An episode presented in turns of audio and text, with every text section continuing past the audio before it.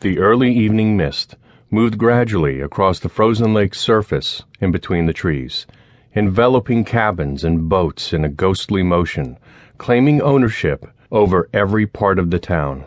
Tim fell in and out of sleep this evening and wasn't sure which part was real and which was a dream.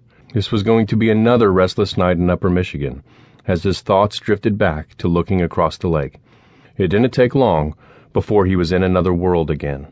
He trudged through the deep snow as he made his way to the lake, his boots crunching noisily as he walked through the thick woods, holding on to branches as he stepped over fallen logs. Following a snow covered path through the woods, it was challenging to see where to step.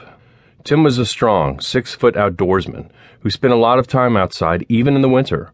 A carpenter by trade, he could fix any problem his neighbors had around Kennesaw Lake and in Manitou, and was well liked by everyone he worked with.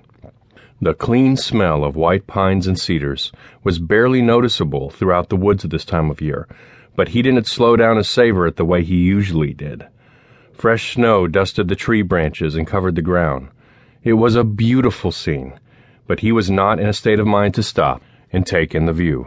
The cedar trees had snow on every branch, like a store bought Christmas tree made up perfectly in a window display, but he clumsily knocked the branches on his way past these silent giants.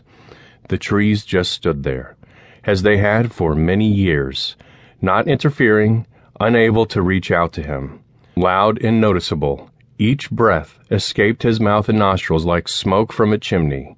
With no sounds of traffic from the nearby highway, Tim heard only the noises he made as he continued his solitary march through the woods. Eventually, the path led up to the frozen lake, where he stood and looked out over the ice for a minute. Along the lake's edge, a thinly drawn line separated where the land ended and the lake began. Spectacular. Many of the trees leaned out over the lake as though they offered something to the water or pointed out hidden secrets. Tim eased his way down the two foot drop from the woods to the icy surface, but slipped when his shoes met the ice. He slid on his back for several feet onto the frozen lake, but immediately got up and walked out further. He felt as though he was wrapped in a blanket of silence. Hearing no signs of life, not even from the residents living around the lake or from the train that regularly traveled alongside the highway about this time, he only recognized the sounds of his own labored breathing and his hard footsteps as they crushed the ice crystals on the frozen surface. By this time, the cold air burned as he breathed it in. But he was used to feeling like this from all the times he spent outside this time of year, working on a neighbor's roof or fixing a shed. He looked down at the ice as he walked carefully, like a toddler, planning each step. Then, after a couple minutes, he stopped. Tim thought he heard something from the woods along the edge of the lake. He looked up followed the shoreline with his eyes, and saw the cabin set back into the trees. The dark stained log cabin had snow on the roof and looked much like an island in a sea of white with cedar and birch trees on each side. Tim was no more than twenty yards from shore when he stopped to catch his breath and listen for another sound. His mouth was dry, but he ignored his thirst.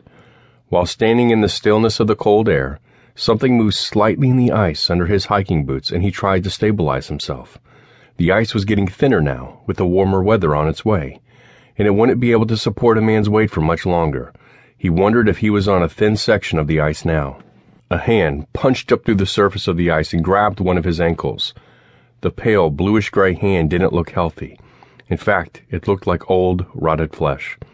Tim thought as though he might lose his balance and fall through the ice when another grisly hand reached up through the thin ice and grabbed his other leg. Terror engulfed him as he looked down at the ice cracking below him. Horrible faces with blank white eyes peered up at him through the ice with anticipation.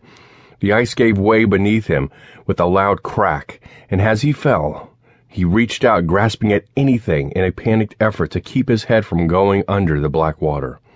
Rotting hands beneath the surface kept pulling him down by his legs as he struggled to get himself back up onto the ice.